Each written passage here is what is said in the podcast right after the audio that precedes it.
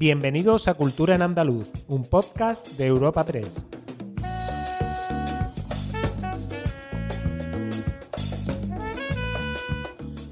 Os damos la bienvenida a una nueva entrega de Cultura en Andaluz, el podcast de Europa Press Andalucía, en el que cada semana repasamos las novedades culturales más destacadas. Soy Ana Tatay y al otro lado del micrófono tengo a mi compañera Ana Marchal. Bienvenida, Ana.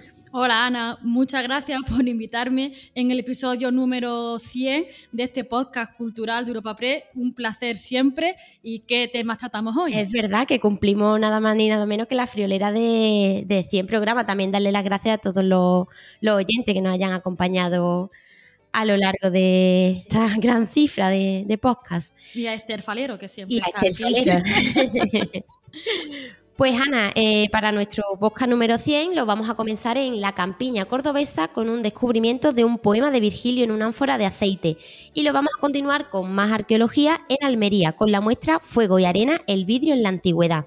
Después viajaremos hasta Sevilla para presentar el ciclo Noche en los Jardines del Alcázar y sin movernos de la capital daremos un repaso a las principales actividades del mes de la diversidad sexual. Por último, haremos una parada en Jerez, en Cádiz, donde Ainhoa Arteta debuta en el papel protagonista de la ópera Carmen de Bizet.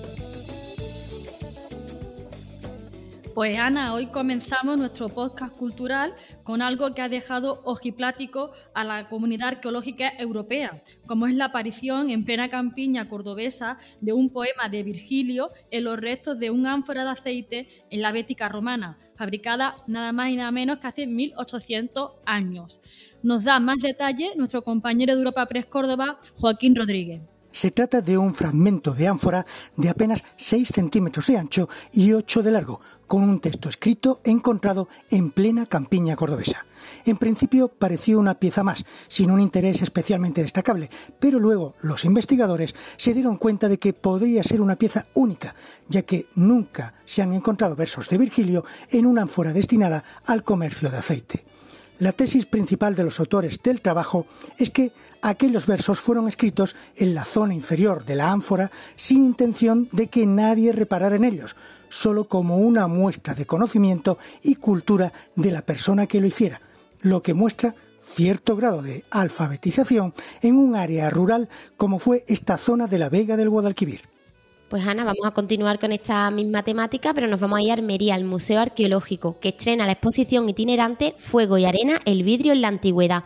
Se trata de una muestra que está compuesta por nada más y nada menos que 111 objetos que llegan del Museo Ibero de Jaén y que estará abierta hasta octubre. Así que a ti que te gusta la arqueología, ya sabes, tienes una cita en Almería. Esta exposición plantea un recorrido desde los inicios del uso del vidrio, del vidrio allá por los siglos 8 y 9 a.C., cuando comienzan a llegar por mar a la península ibérica de la mano de los comerciantes fenicios, hasta su gran expansión que coincide con el desarrollo de la técnica del soplado ya en el periodo romano.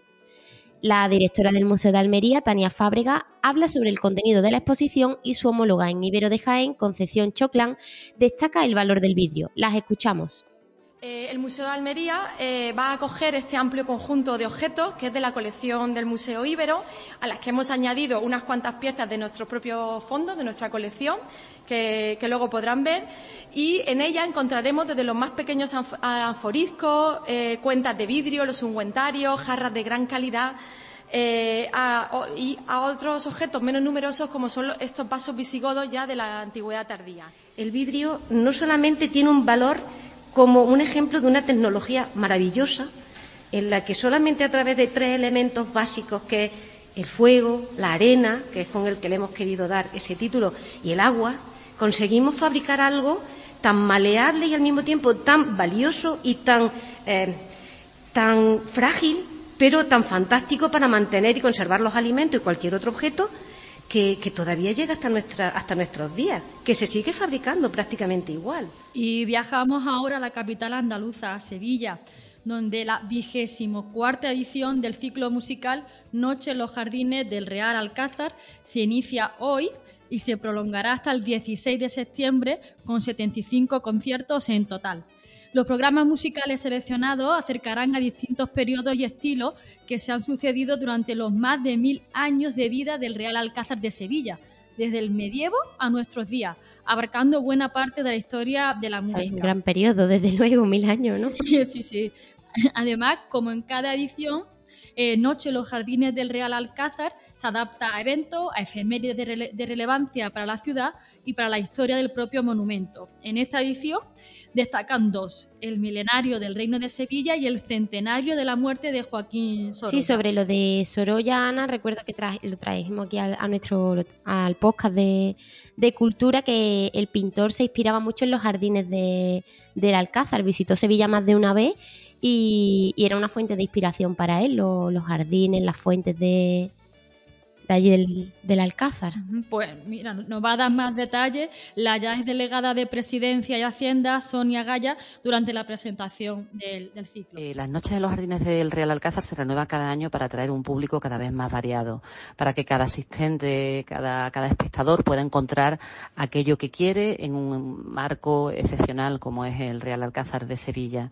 Es decir, siempre ofrece emociones distintas, experiencias distintas y este año lo va a hacer a través de seis bloques eh, de estilos musicales, flamenco, música de raíz europea, músicas del mundo, música clásica, música antigua y otras músicas. Ana, pues nos vamos ahora a un evento muy festivo y sobre todo muy reivindicativo, la capital. Eso, eso esos son los buenos. Esos, son, los buenos, sí, total. aquí, hay, aquí hay cabida para todo eh, en nuestro podcast. La capital hispalense se suma a la celebración del mes de la diversidad sexual con un amplio cartel de actividades culturales de todo tipo con la Alameda como epicentro. Recordar que los carteles de, presentación homenajean a Ocaña por, eh, por, el aniversario de su nacimiento, que hace 75 años, y de su muerte, que hace 40. En este espacio, en la Alameda, tendrá lugar en la tarde de este mismo jueves el pregón a cargo de la cantante Vanessa Martín, así como la gala Drag Together y ya el viernes llegará el turno del Orgullo Trans y la actuación de Melody. Uno de los platos fuertes de la programación de este año es el concierto de Miss Cafeína, que se celebrará el sábado en la Alameda tras la llegada a este espacio de la Marcha por los Derechos LGTBI. Previamente actuarán en la Alameda Ruth Lorenzo, el DJ Agustín Chacale, que es el redactor jefe de la revista Shanghai, y Escoria. Por favor, hidrataros mucho, dan calor para este fin de semana a todos los que acudáis. Sí, además porque 40 grados no se llevan. Además a las siete y media comienza la marcha, o sea que, que sí que hay que tener cuidadito. Y los eventos por el mes de la diversidad no acaban aquí. Hasta final de mes se suceden en la ciudad pues mesas redondas, presentaciones de libros, una muestra de cine lésbico, hasta un homenaje al luterano Fernando Estrella, que es el icono de la movida recientemente fallecido.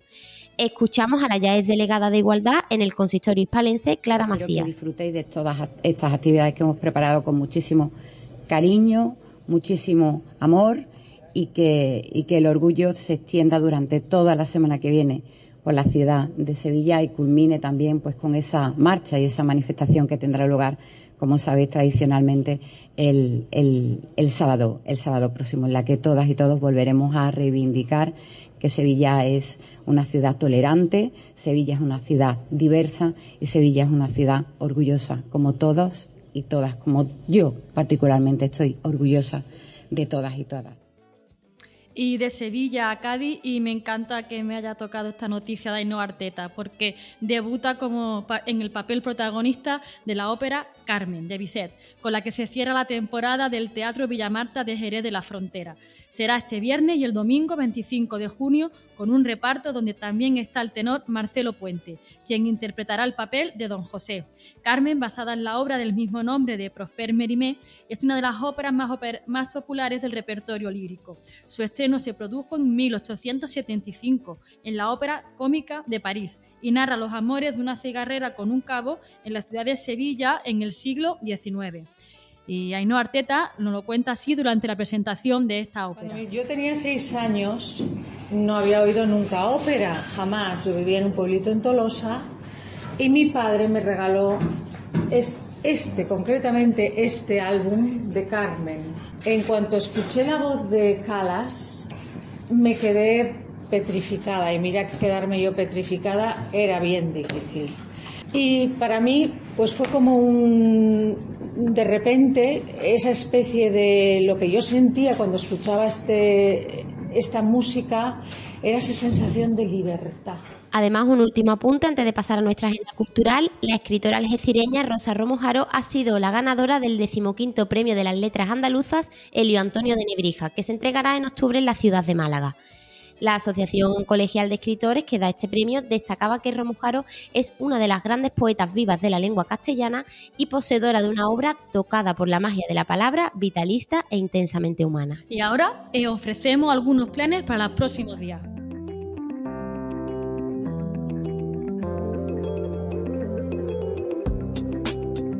Agenda semanal de cultura en andaluz.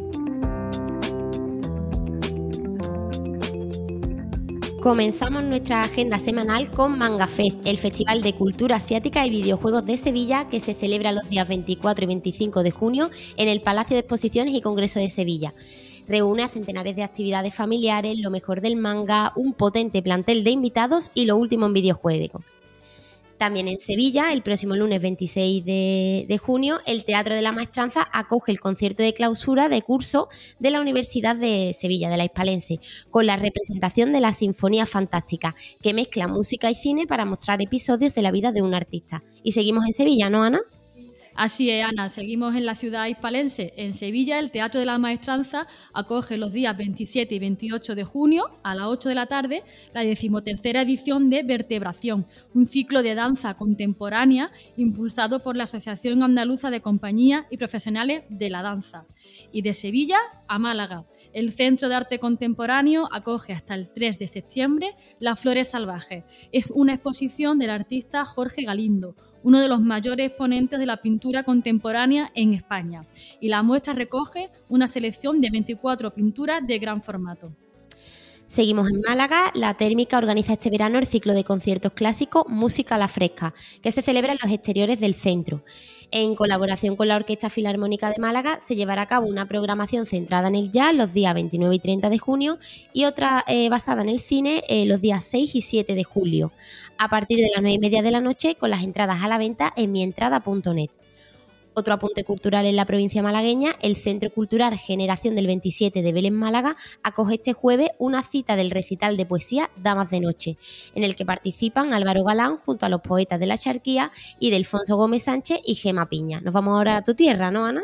A mi tierra, a mi tierra, a Jaén. El Museo Provincial acoge la exposición La Torre Almedina de Marto, Reúne objetos que fueron recuperados en intervenciones arqueológicas, arqueológicas para la restauración de la edificación, entre ellos monedas, recipientes cerámicos, adornos y símbolos islámicos y cristianos, además de elementos arquitectónicos y cotas de malla medievales en buen estado de conservación.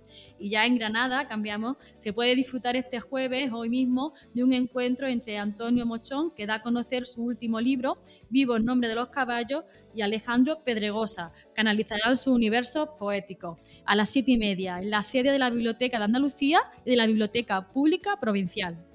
Además, este fin de semana se puede disfrutar de multitud de citas musicales en Andalucía, muchas de ellas en el marco de los festivales que venimos anunciando en, nuestro, en nuestro podcast. En Málaga, concierto este sábado de Vanessa Martín, después de, visitar la capital hispalense para el orgullo, eh, será en el Auditorio Municipal, mientras que India Martínez pisa el escenario del Marbella Starlight en la noche del sábado y la del domingo. Ya en la capital hispalense, este jueves, concierto del mítico Andrés Calamaro en el Cartuja Center.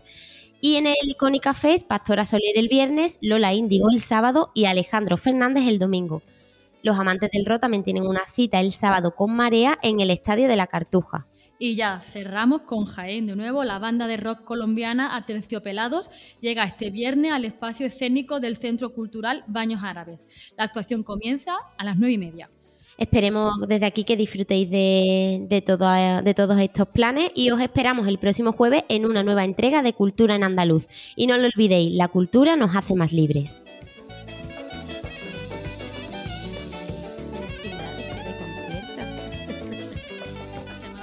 Despedimos esta entrega de Cultura en Andaluz invitando a todos nuestros oyentes a descubrir el resto de episodios de este podcast, así como todo el catálogo de programas de nuestra red a través de europapress.es barra podcast.